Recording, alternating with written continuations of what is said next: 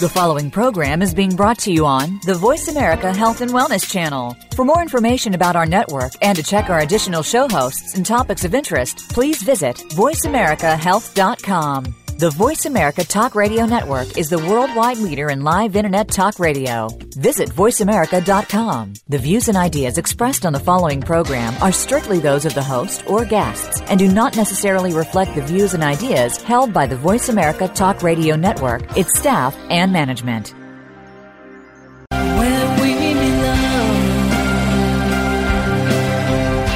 You are listening to Making Life Brighter on the Voice America Health and Wellness Channel, where we provide you with the latest information in natural healing, consciousness training, and all cutting edge healing modalities, featuring experts in their field, including authors, musicians, and artists.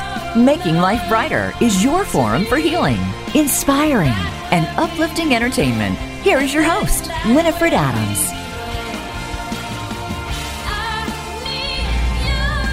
You're listening to Making Life Brighter Radio, and we're here live in Lake Placid, New York. And I have with me Nick Cunningham, who is a two time Olympian. And uh, welcome to Making Life Brighter Radio. Thank you very much for having me. Yeah, this is wonderful. And Nick is initially from Monterey, California, and uh, calls that home, even though he's sort of now here in Lake Placid.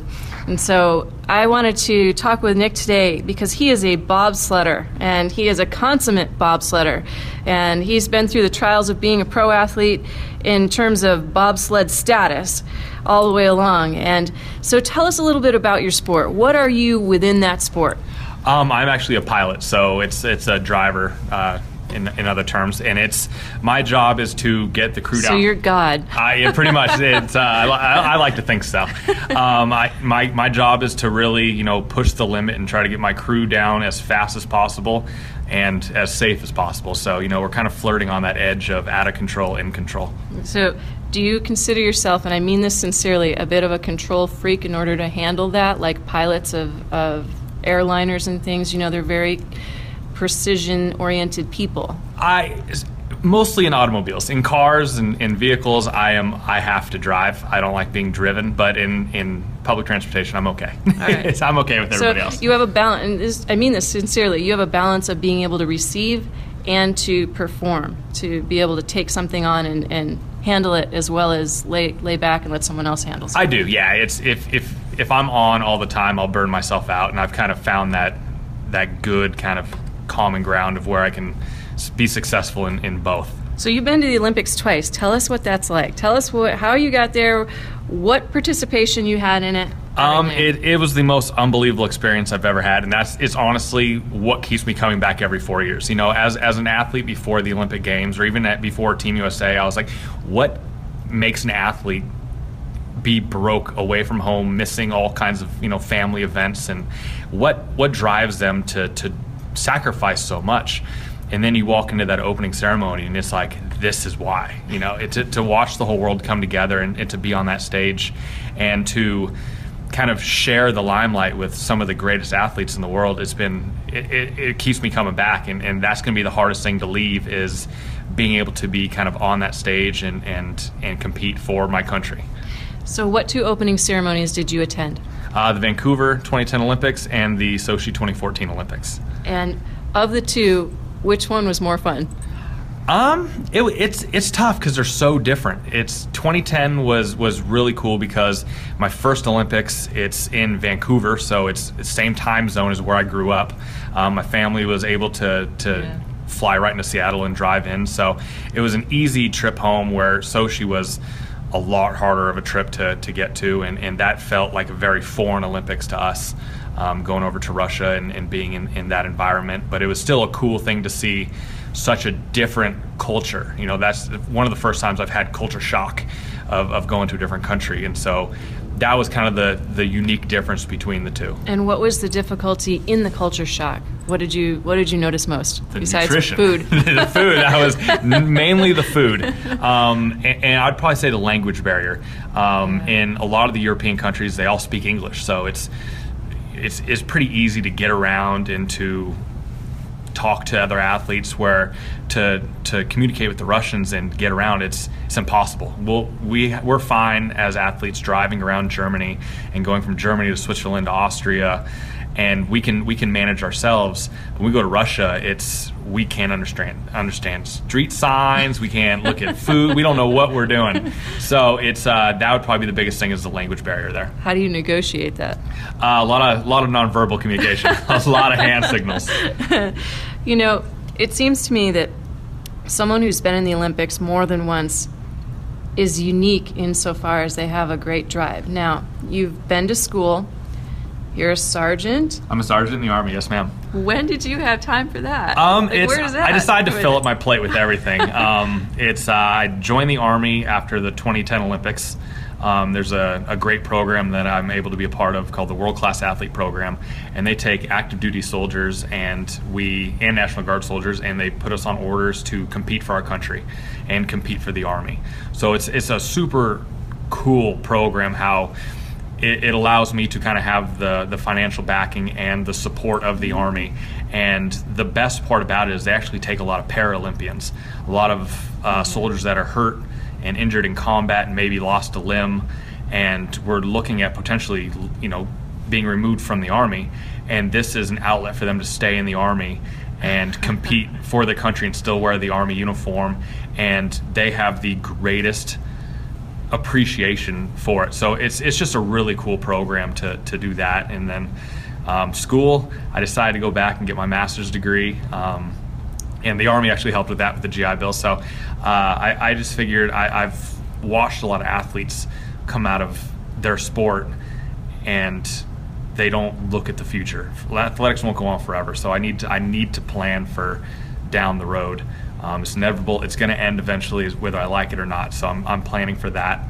Uh, hopefully, it's down the road, but it's uh, you never know. That's phenomenal. That is such a beautiful program and such a great thing because those people, especially if they've been wounded, mm-hmm.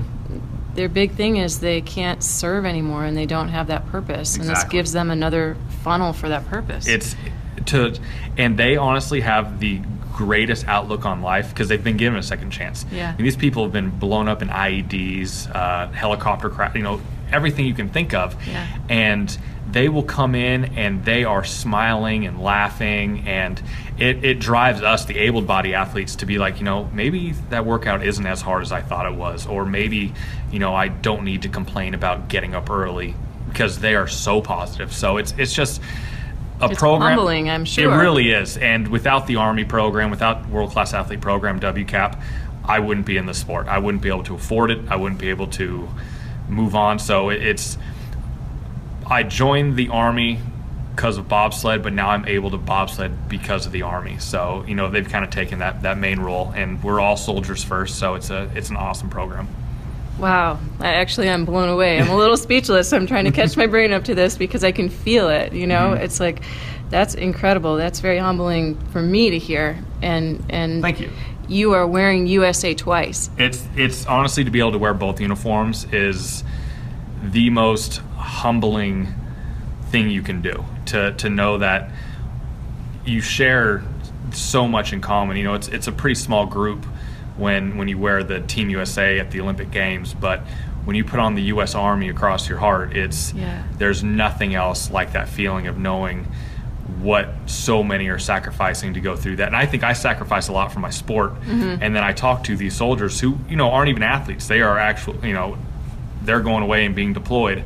Um, it, it's very humbling to see what they have to do. My National Guard unit actually is, is deploying soon, and, and that was a very hard experience to to kind of watch them go and make that decision if I was going to go or, or, stay and train for the Olympics. So it's uh, it, it's pretty unique to to kind of watch both sides. Do they want you to stay and do the Olympics again? They they do. Yeah. I mean, it's it's they, they left it up to me, and I actually talked to a lot of a lot of people in my unit and and my. Uh, kind of chain of command and because it's hard for me you know I, I signed on the dotted line just like everybody else like why should i get any special perks why do I have to miss going away right. for an extended period of time when they all have to leave their families? Is it because I'm an athlete? I don't think that's enough.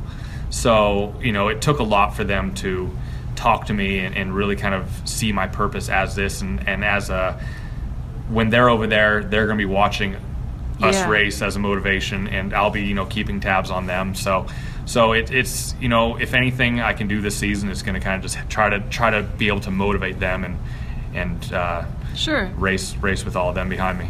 You're, you're giving back to them while they're in the Mm-hmm. middle of uh, maybe chaos. Exactly. And, exactly. And in, in turn, you get the motivation of staying into it on account of them. Mm-hmm. Right? It makes me appreciate it a lot more. It really does. You know, it's going day in day out, year after year. You kind of get stuck in this monotonous rut. You Uh-huh. know, it, it's everyone thinks that it's it's all Team USA all the time, and you you do get in a rut. It, it turns into a job, and so to have that backing and to to re get that motivation in me, Yeah. you know, that's that's what I need for the next 18 months going into the Olympic Games. That's that's I need to have that motivation and that support, and and be able to just focus on on what I have kind of moving ahead. I have chills from head to toe. I really do. I'm, I'm, I'm really blown away in the moment. It's like, wow, that's, that's Thank incredible. you. It's, it's unbelievable. No, thank you. That's that's wonderful. I, I had a set of questions, and now I like have to regroup here. it's amazing. So, you know, what struck me is, um, and what I loved about learning about you so far, and I'm enjoying meeting you and learning about you, is that you like country music. Love it. it it's I, I love the story. I love act, just that blue collar mentality. You know that that rodeo mentality of You're a rodeo guy. I, I love I love the rodeo. You know, never competed professionally, never competed remotely in anything. But I was able to, to ride some bulls in college and get to go with those guys and, and be on the road with them and attend many, many rodeos th- from California to Nevada to Idaho, Colorado, all to New York. You know, whoever thought there was rodeos in New York and Vermont, I had no idea. They're up here and they're actually really good. but to, to come up here and, and just kind of know what it takes to live that lifestyle that you pay to play. You know, you're only as good as your last ride, and, and you only get paid if you compete well. So I do think that that mentality has carried over to my athletics because I, I take that blue collar mentality that you get only out of it what you put into it, and so I, I I love it. wow. I, you know, who's your favorite, absolute favorite country star? Oh, oof. That's tough. Um, I mean, you got to go with the Okay, George top Strait. five. Okay, I mean, George Strait by far is the king. Uh, I mean, that's as cliche as that is. He's he's a top. Uh, you know, Garth Brooks is one of the best entertainers of our time. Yeah. Whether you like country or not, you have to you have to agree with that. Did you see him in Vegas at all? I did not. Ah. But but he's awesome. he's actually going back out, and, and hopefully I can catch him. I was able to see George Strait though, and uh, and that was that was pretty amazing. Um, you know, I, I like Jason Aldean. I love Justin Moore. Um, Jon Pardi, he's actually a Northern California guy, so I really like him as well. Um, you know, I, I just like kind of being just the music. I love it. I love going to Nashville and, and being able to see that stuff. I only went once, and I had to make sure I had a return flight because I was. You I was- stayed there. I would. I would have stayed. So limited amount of clothes, and, and I made sure I had to expensive flight home that I had to catch. So Yeah, yeah. I went to the CM, CMAs one time, and uh, it was one of the more incredible moments of my Yeah, life. And uh, you know, country music has heart and soul, and that's what I I. I really feel and sitting here with you is, is that heart and soul. Mm-hmm. And there's as much as there's the driving super athlete, there's the compassionate, open-hearted person. And I want to get into that as we go forward and keep talking. Yeah, of And- course. And what find out really kind of what drives you and what's underneath that. You're listening to Making Life Brighter Radio. We're going to be right back right after this commercial break, and we're talking with Nick Cunningham, two-time Olympian. So stay tuned. We'll be right back with more Nick Cunningham here in Lake Placid, New York.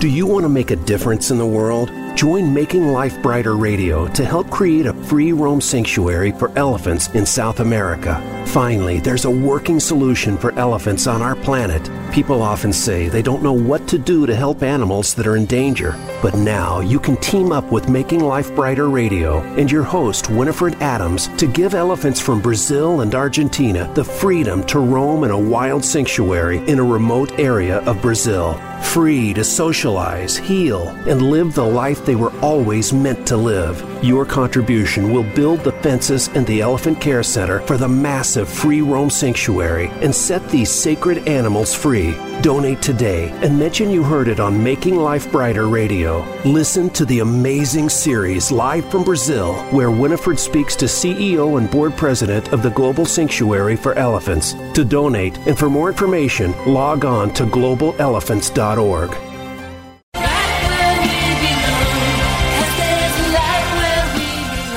Welcome back to Making Life Brighter with Winifred Adams on the Voice America Health and Wellness Channel, the preferred choice for conscious education and entertainment. For more information, please visit us at makinglifebrighter.com. If you have questions or comments, please email us at radio at makinglifebrighter.com. That's radio at makinglifebrighter.com. And now, back to the show with your host, Winifred Adams. And we're back. You're listening to Making Life Brighter Radio, and we are live in Lake Placid with Nick Cunningham, two time Olympian. And we are talking about what it takes to be great inside the mind of an Olympic athlete. And Nick, what does it take to be great? balance. I'm, uh, you know, if I had to describe it in one word, it's going to be balance. Um, you can get burnt out so quickly if if you don't have that. And I've seen, I've been able to not, uh, you know, not even able to, but I've watched some great athletes just burn themselves out. They don't have the balance. They don't make time for anything else. And you'll hear some athletes say, you know, I had to go 100%, and some be like, ah, well, I need the middle. I'm more of a middle ground kind of guy, where I need to be able to take a step back, remove myself as the Olympic figure, and just be, you know, my my parent's son for a little bit, help him around the yard and and do stuff and and help the neighbors mow lawns or you know whatever I have to do. I, I need to take that balance and and take a step back and, and just be me for a little bit.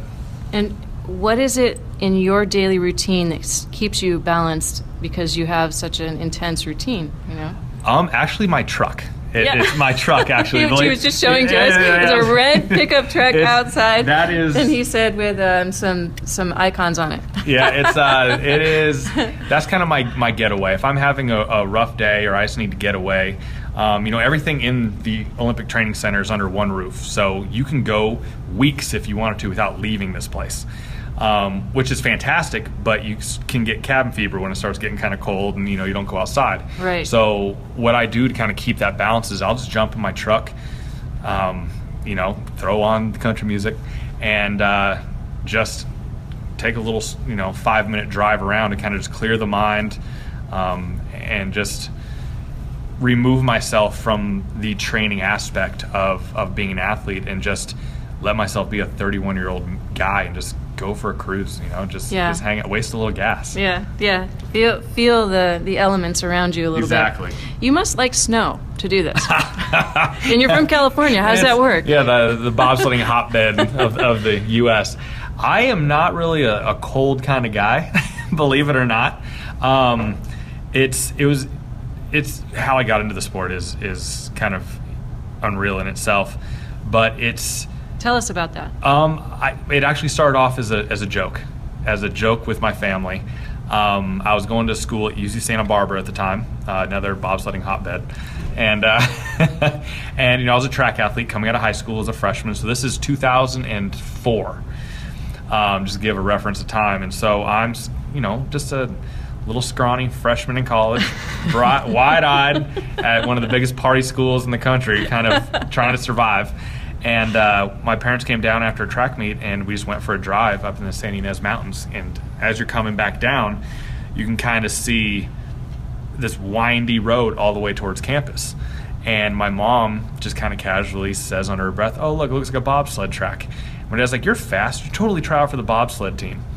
And again, I'm a 165 pound sprinter, so never been to the snow.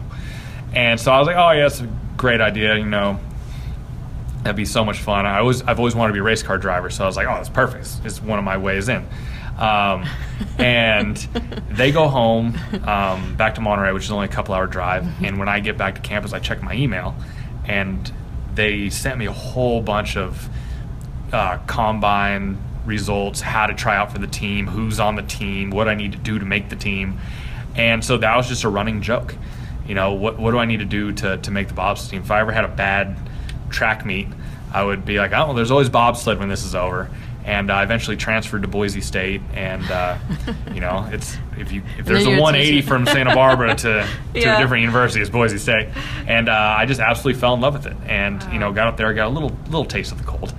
Uh, you know, I, I showed up in a sweatshirt because I thought Probably that more was wind, right? yeah, I was, it was, I was like, oh, you know, sweatshirts, that's good for Yeah. for the cold, and I was wrong. It actually snows there a little bit, um, and so I thought that was my mental preparation for Bob. So I was like, oh, this is a sign. You know, I just keep going further east, and uh, you know, right after my whole life was mapped out to college graduation. That's all my goals were. Were you know, graduate high school, get a Division One scholarship, graduate college, and then it kind of my goals stopped. I never really looked past that. Yeah. And I got to that kind of crossroads, and it was after you graduate college, either you have you know no doors open or all your doors open. You know, it's kind of up to you. And I was like, well, I'm not really ready to give up the athletics yet. Um, I knew I wasn't going to make the Summer Olympics. I, my times and just genetics, I wasn't going to make it. So it was almost like a it was a if almost any- like it was fated. yeah, it was like you know, well, there's always bobsled, and so I decided as a 22 year old college graduate that if anything was going to come out of this, out of Bob's coming to try out for the bobsled team, it would be a really funny bar joke down the road. You know, if, if anything happened, it would be a, it would be a, a, a fun story to tell my friends and Nick tried out for yeah, I- I- bobsled. yeah, you know, everyone's always trying to one up stories. They're like, Yeah. well, listen, guys, I tried out for the bobsled team, so Mm-hmm. let's be real here. Um, and 18 months later, I went to my first Olympic Games after that tryout. Wow. Wow. And I never looked back. and uh, Would you call it uh, a passion and a love or an addiction now? a little bit of both. Yeah. It, it, it's uh, I, I love the speed. I love. Again, I always want to be that race car driver, and I, I, I still want to be that race car driver. And this has been kind of my my outlet.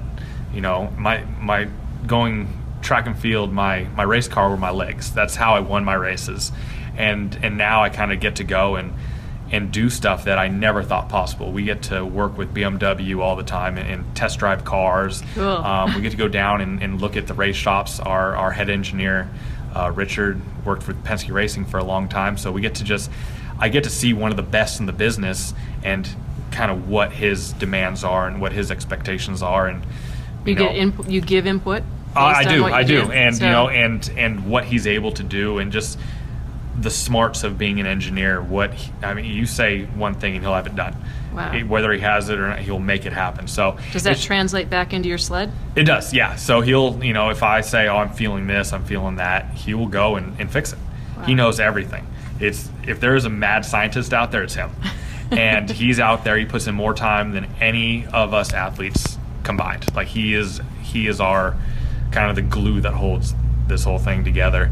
And uh, you know, just kind of the direction that our sleds are going. You know, we have some of the best equipment in the world, and I mean, I get to drive 95 miles an hour without a motor. How do you do that in a Zen mode and, and be precise and not kill everybody? I mean, obviously, there's enough people that make this work that they're doing it, but how do you do that literally? It's a controlled chaos. It's when we're pushing the sled, there's a misconception that the drivers don't push. Uh-huh. We are pushing just as hard as the brakemen are for that first 50 meters.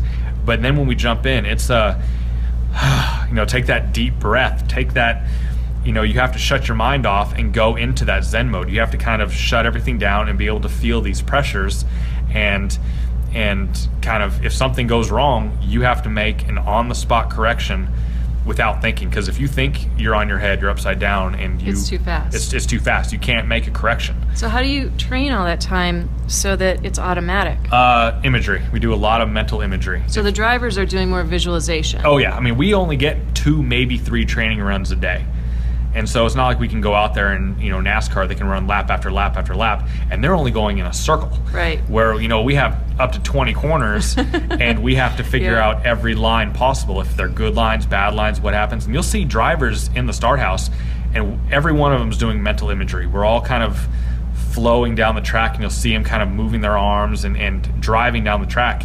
And as you get better, you can actually get very close to your downtime in your mind of, of what you'll be going. And it's the mind is an unbelievable thing. So I can take 20, 30 reps In your mind. in my mind and and you're creating like neuron neuron pathways, a whole Mm-hmm. exactly. network that actually drives you. Yeah, on I, I, I never understood how important mental imagery was until this sport, and and getting to this level. Yeah. It, it, it is a must if you want to be successful in any sport. And do you do anything else? Like, do you meditate? Do you take breathing, or do you you know do you do Um, things that are it's uh, back to the country music. Yeah. it's back to country music. I you know I don't listen to the crazy screaming music or, or the hardcore rap like a lot of people do. I, I listen to country music because it calms me down. It kind of sets me, takes me back home, takes me back with my friends where I'm kind of in a calm mental state. Okay. And it's that's what I want to be in. You know, it's it's just it's the the sport needs to be fun for me. When it's not fun anymore, then I know it's time for me to hang it up. And right now, I'm having the time of my life. So it's I, I know that I still have a couple more years to go.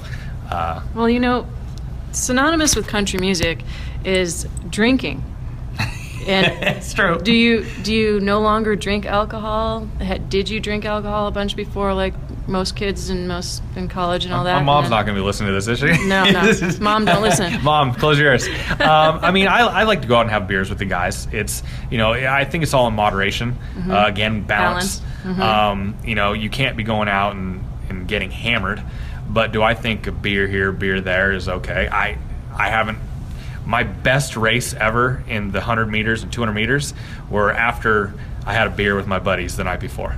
Same with all my races. You know, it's just, it's it just kind of calms me down. I'm not saying drinking's my my vice, but I, I definitely you know I like to go out and have a beer with the guys. It's it's just who I am, and and it's it's See, I'm curious Yeah. because, you know, people are one way before they get into this, and then what changes once they have dedicated to this? And you're saying, I'm still kind of the same in many ways. Is that right? Mm-hmm. I, I didn't want to change. kind I of balance? the when you- when you go a little north of 30 years old, you know you can't be you don't you don't You're rebound still a as spring fast. chicken, Nick. It's uh, you don't you don't rebound as fast from from the night out. So I mean it's it's all in moderation. It, Yeah. It's you know I, I have great nutritionists that I can refer to. I have a good coaching staff here, uh, strength cat strength staff, um, and I get body fat testing every four weeks.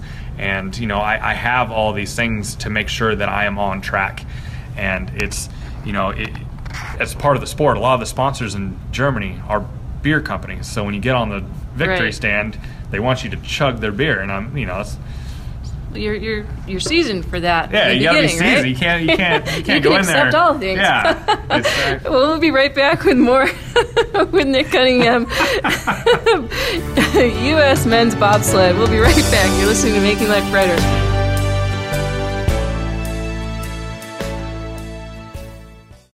You voted show host Winifred Adams Writer of the Year for her Making Life Brighter consciousness columns, Entertainer of the Year two years running for her Making Life Brighter radio show, and Humanitarian of the Year for the third year running for her healing work and work at John of God. Medical intuitive and host of the Voice America Making Life Brighter radio show, Winifred Adams is your resource for wellness and consciousness training. A master healer for 20 years with a worldwide and celebrity clientele, Winifred uses her unique gifts to help those in need with physical, spiritual, and emotional ailments or trauma. Individuals and families may book private sessions in person or via Skype worldwide. Go to makinglifebrighter.com for more information. Enjoy Winifred's monthly articles with upwards of 30,000 fans. To buy music and subscribe to her Voice America radio show, visit iTunes worldwide. Follow along on Facebook at Making Life Brighter for her latest humanitarian effort to help move elephants in South America to a free roam sanctuary.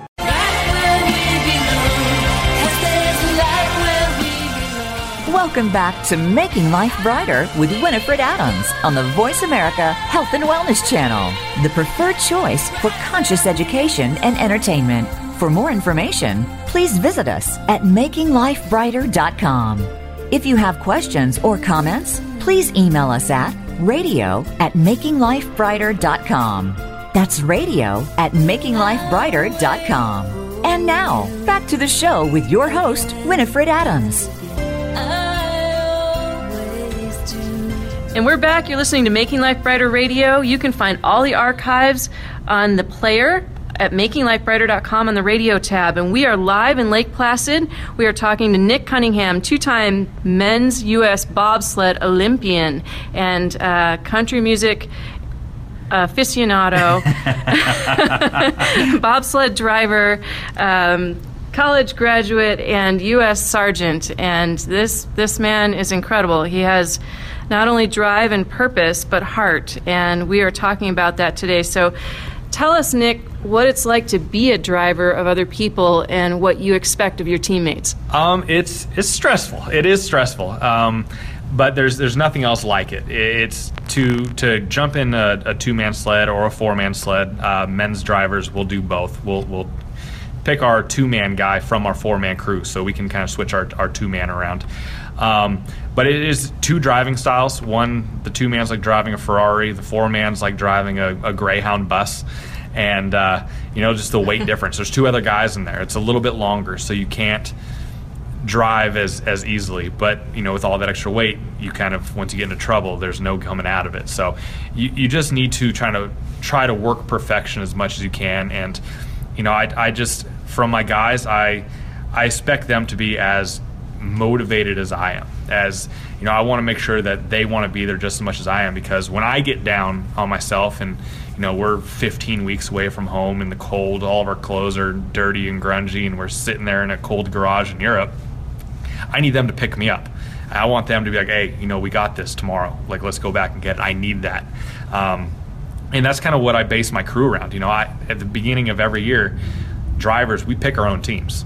And so that's what I try to do is go in there and really look at personalities. You know, who's going to push well with each other, who's going to buy into the program, who's not going to be that kind of bad apple of the team to kind of drag everybody down. Because ultimately, I'm picking guys that I think are going to make that World Cup team and who we're going to be with for a long time. And uh, so, so I try to go in there and just get guys that we want to be around, guys that can get it done on the track, get it done in the weight room, and and get it done as as a group. You know, you want to make sure you have that team cohesion. And how do you motivate them? You're the leader. I know. Hopefully by winning. You know, it's uh, winning brings everybody together, uh, and it's you just try to find that common bond with everybody. And it's we have a great team. All the USA one, two, three, four, five. We have a great group of drivers and a great group of brakemen, and everybody gets along. You know, we, we've managed to kind of get a really solid group of athletes and kind of turn them on to what we're doing, what direction we want this federation to go, and what are our, our goals. You know, gold in Pyeongchang in 2018, that's that's the goal.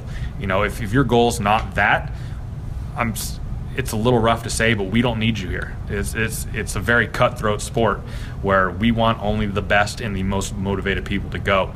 And so that's kind of where we're at now, especially with two seasons left before the Olympic Games, we need the best possible people on the hill. And what do you anticipate going forward in this next year? What is what is in your mind in the next three months, the next six months? What, what are you looking at? How do you see it? Um, you, you, you must have read my mind because I actually just did a three month, six month, nine month, year uh, goal sheet. Um, it, it's you know a lot of personal goals. You know, I don't want to make team goals because when you're racing, there are so many variables in, in a bobsled race that it, it's hard to understand what's going on. Everything from uh, sled setup to runners, you know, the, the blades that we slide on, um, to athlete health, nutrition, performance. Um, weather is a big one. Uh, you can't control that. You can't control it, you know. So it's a lot of stuff that goes into it, and you could drive yourself crazy looking for that hundredth of a second. I've lost mm-hmm. races by a hundredth of a second, and it kills you inside. Yeah. Because you know what could I have done differently? What what do I need to do? And you just need to focus on what you did well in those situations. What could you have improved on, and then move forward. Not I, I screwed this up. I'm going to dwell on this because there's not enough time in the sport to dwell. It's it's uh, you know I'm not trying to beat any other driver. I'm trying to beat the track every single day, and in turn, hopefully, I'll be beating every other driver. But you know, if I start trying to beat another pilot, I've already been been beaten because I've taken my mind off of the uh, task at hand. So, so it is kind of a, a unique sports psychology, mental imagery, leadership role that we kind of take on as a driver. Well, it's kind of like you're forming your own unit. Yep. And it's almost Oh, like yeah. going back to the Army again, that mentality. Now, not everybody has that background, Mm-hmm. and they're doing it additionally as well. But how do you discipline? What is it you do that disciplines you toward Um, your goal? Physically, mentally? I think just knowing where I want to be. Um, I, I know that I'm not n- at that point. Um, you know, I've a lot of injuries that kind of kept me down, and so now that I'm healthy, I, I know where I want to be. I've I've been able to watch my teammates win numerous Olympic medals, and I've been able to celebrate their medals, but I go home without the medals, and that as an athlete that kills me inside. You know, You cool put in the same amount of dedication yeah, and time. you know, so, I, I've done it, but I didn't go home with the medals. And so, being able to have arguably one of the best drivers in the world of, of you know, probably the last 20, 30 years and Steve Holcomb, being able to have him still on my team um, and being able to watch him train, how he kind of handles himself, you know, what is, what are he, what is he doing with sled setups? And again, we're competitors. You know, we're all Team USA, but we're very much competitors. Um, so we don't tell each other everything, but you know, you try to sneak in a little little info here and there. But it's uh, you know to have that is it's a huge training tool for me to be able to watch what it takes to be the best and, and kind of see what he's doing. If you could list, well, if you could say one thing about yourself that you would want to improve upon, what would that be? Ooh. Um, one thing I want to improve, I mean, that, you wouldn't ask me that, I probably could have gave you a list. Um, one thing I want to improve, I have a wait. Let me Yes. reframe the question. Was a great master actually posed this question. I'm I'm reframing it now that I'm thinking of this. If there were one thing you could do that would then change everything else to make it easier, what would it be? Um, try to be a better leader on the team. I, I think that that would be a key for me. Um, you know, it's I can lead my team. I, I have a very successful track record of being very good at team trials, but if I have a bad run, I, it gets to me. And instead of kind of stepping it up and, and picking my teammates up, you know, I kind of can dwell on that. Like I was just saying, what you can't do is what I do. That's why I said you can't do it. Um, and so if I can kind of be that guy and really, no matter what the circumstance, even if I'm down, if I can kind of pseudo act motivated, you Yeah. know, they'll Let it go some. they'll kind of pick it up. And uh, I, I think that that would kind of be contagious, not just on my crew, but to the crews around me and, in the tour. So I think that's what I can do. And of the things that you do, what's what would you say is your best attribute that you bring to the table for them? Uh, passion, very passionate. You know, it's it's no matter what it is, training day, any any training day, race day, whatever it is, I want to win. You know, I, I want to be the best. I want to have fun. It, it's it's if anything, it's before if I put my hand in the middle, and you know, if you ever watched a bobsled race and you see me put my hand in the middle before every single practice cadence, I'll say, let's have some fun before everyone. And I've told my guys, you know, like I don't want you guys to have any fun. I'm trying to have all the fun. You know, it, it's I do that as a mental cue to remember that this is supposed to be fun because you can lose the fun very quickly when you start looking at all the different variables. It becomes not fun anymore. This is still a sport that we're not getting paid to do. This is fun. And so I say it for me to to kind of keep that mentality of like, hey, let's have some fun. You know, take the stress off. Let's just go out there and push for each other and and try to be the best in the world today. Bringing the joy to it again. Exactly. Holding the joy. We got to hold the joy. Holding the joy. Yeah. Do they hold the joy for you? They do. It's I have. A, I mean, my crew is a different bunch. You know, we, we kind of are. We just like to have fun. You know, you'll see us just windows down, rolling to the track, um, blaring the Hulk Hogan theme song "I'm a Real American," rolling up to a German track, and we're all he- heads out the window. And it's we like to have fun. You know, we're That's a good visual. it- it's a, it's a good one. You know, we we, we, we are very much competitors. Uh, there's a place in town that has hot wings. Oh, yeah. And uh, you know that's kind of our thing. That you know we'll do it. We'll we'll go to to Rite Aid and we'll put our hands in like the cuff for the blood pressure, and whoever has the highest blood pressure has to take a hot wing the next day. Like we do, we will compete at whatever is possible. So we like to have fun and, and joke around and and uh, you know it's not just us. We take the other crews. We'll go, you know, go out and grab some dinner with everybody and try to be a big family. and how is it that you train? What is what's the core thing that you do for your training? Squats. Yeah? We are squatting. What are you squatting? Uh, we will. My squat is right around 185 kilos. Uh, pounds, I could not tell you. Times that by 2.2. that's, Yeah. that's all I know. Um, and so we do that three times as our combine uh, testing. Uh, my goal is to power clean 150 kilos and uh, squat 200 kilos, which is I know that's 440 pounds. Um, but you know we live and die by the the power clean, the squat, and the 30 meter sprint. How are your knees? Uh, f- from bobsled, not bad. From 10 years of track and field, Yeah. I can feel them. Yeah. Yeah, I, I, I can feel that kind of. That's the first thing to go. And and do you take anything for that? Can you take like glucosamine and chondroitin Oh yeah, and all so that I mean, stuff? everything we do, we uh, we're all under USADA, the U.S. Anti-Doping Agency. So we're all very cautious of that because I guess I should rephrase that. I don't mean taking.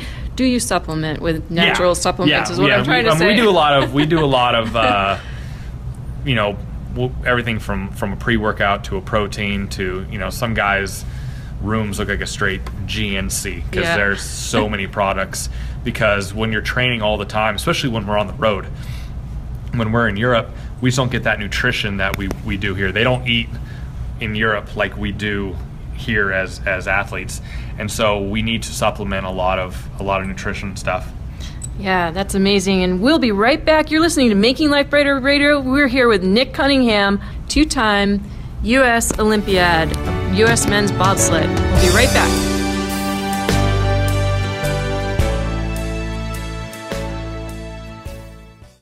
Do you want to make a difference in the world? Join Making Life Brighter Radio to help create a free roam sanctuary for elephants in South America. Finally, there's a working solution for elephants on our planet. People often say they don't know what to do to help animals that are in danger. But now you can team up with Making Life Brighter Radio and your host, Winifred Adams, to give elephants from Brazil and Argentina the freedom to roam in a wild sanctuary in a remote area of Brazil. Free to socialize, heal, and live the life they were always meant to live. Your contribution will build the fences and the Elephant Care Center for the massive free roam sanctuary and set these sacred animals free. Donate today and mention you heard it on Making Life Brighter Radio. Listen to the amazing series live from Brazil, where Winifred speaks to CEO and board president of the Global Sanctuary for Elephants. To donate and for more information, log on to globalelephants.org.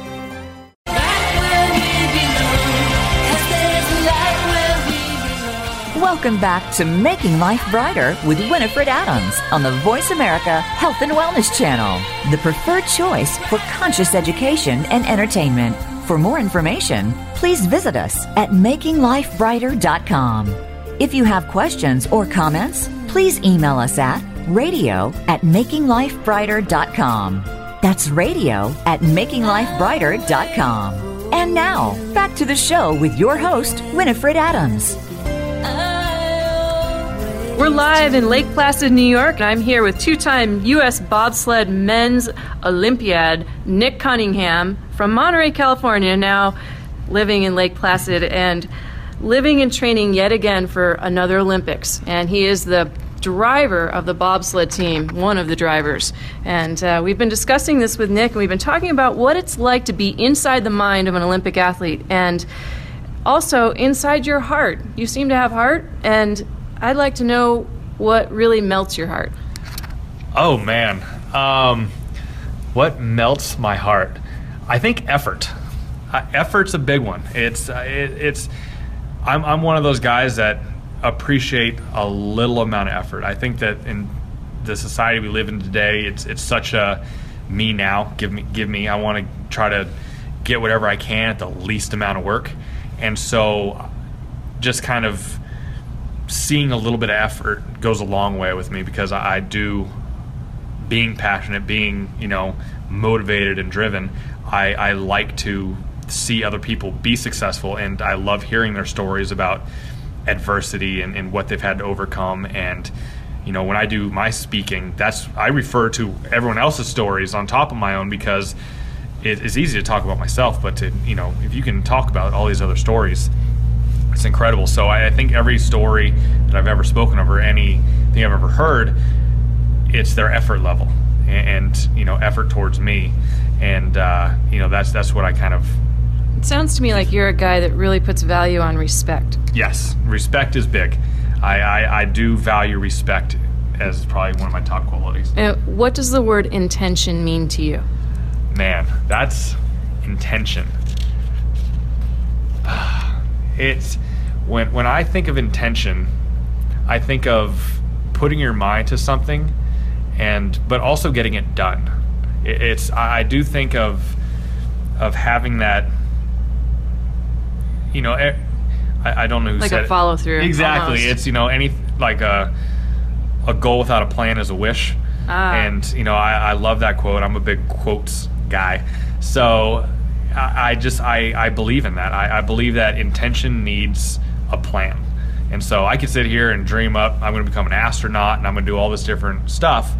But what's your plan? What are, what are what are your intentions when you get there? What are, what is your pathway going to be to get there? That's the only way to be successful is if you have a plan. Well, you just said in the last segment that you were talking about the three month, six month, Mm-hmm. nine month plan.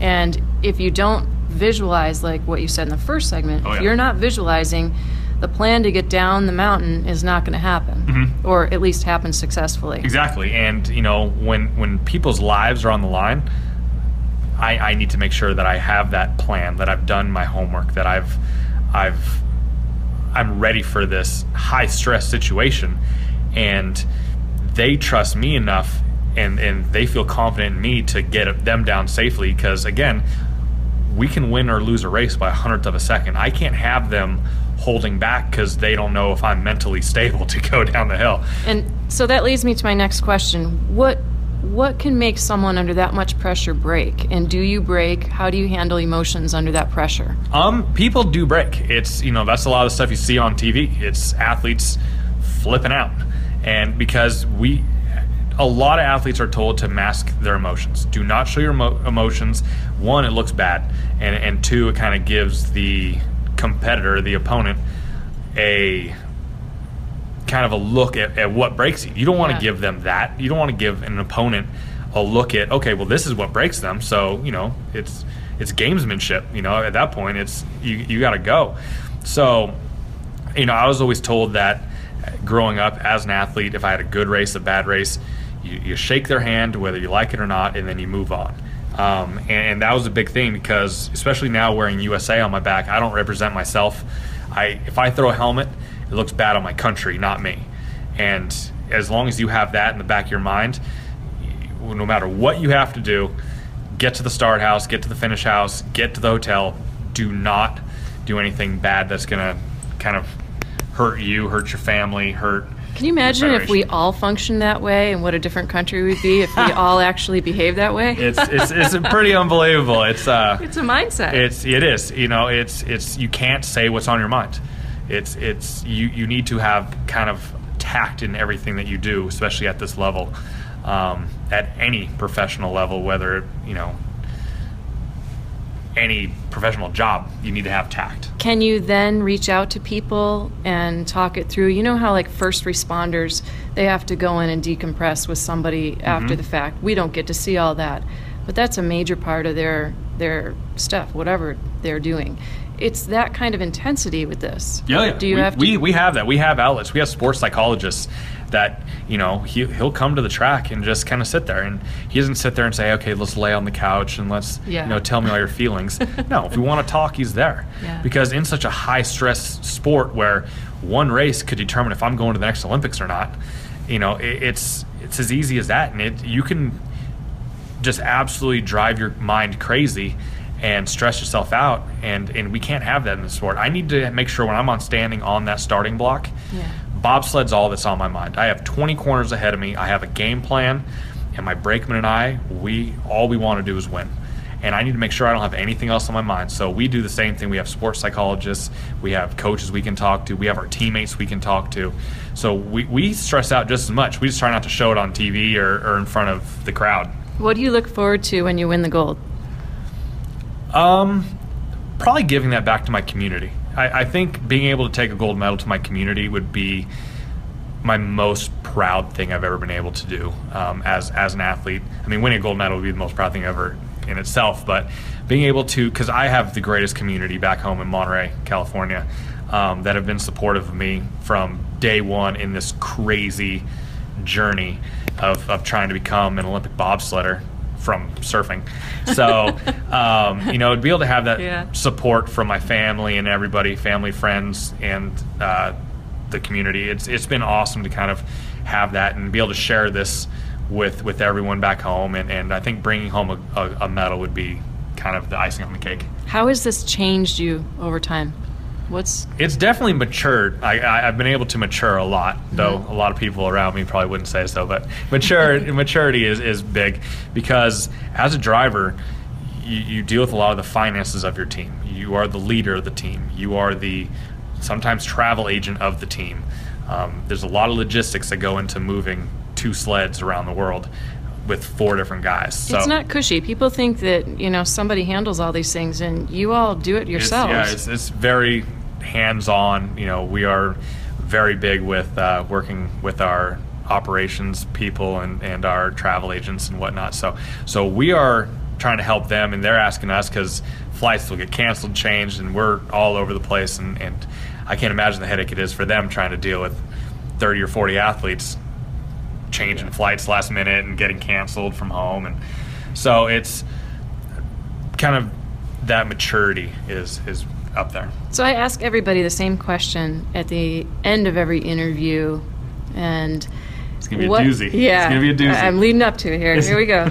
Now, what was the number one single? No, I'm kidding. I was like, oh man, I'm kidding. What makes your life brighter? family. I, I definitely think family. Um, I have a new little two-year-old niece up in uh, Roseville, California.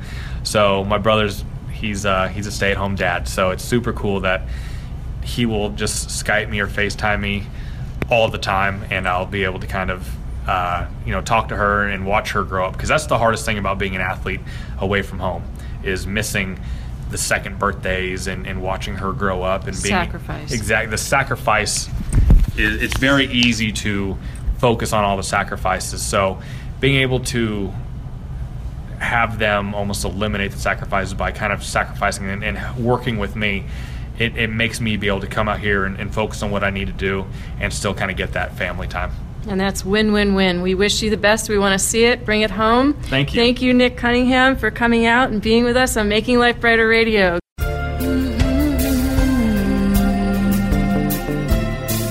Thank you for listening to Making Life Brighter on the Health and Wellness Channel. Be sure to join us every Thursday at 10 a.m. for information, inspiration, and education with leading experts in healing and consciousness.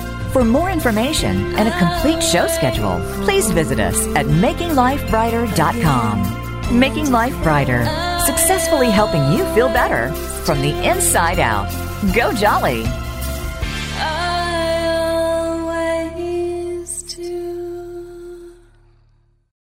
Thanks again for listening to the preceding program brought to you on the Voice America Health and Wellness Channel. For more information about our network and to check out additional show hosts and topics of interest, please visit voiceamericahealth.com. The Voice America Talk Radio Network is the worldwide leader in live Internet talk radio. Visit voiceamerica.com. The views and ideas expressed on the preceding program are strictly those of the host or guests and do not necessarily reflect the views and ideas held by the Voice America Talk Radio Network, its staff, and management.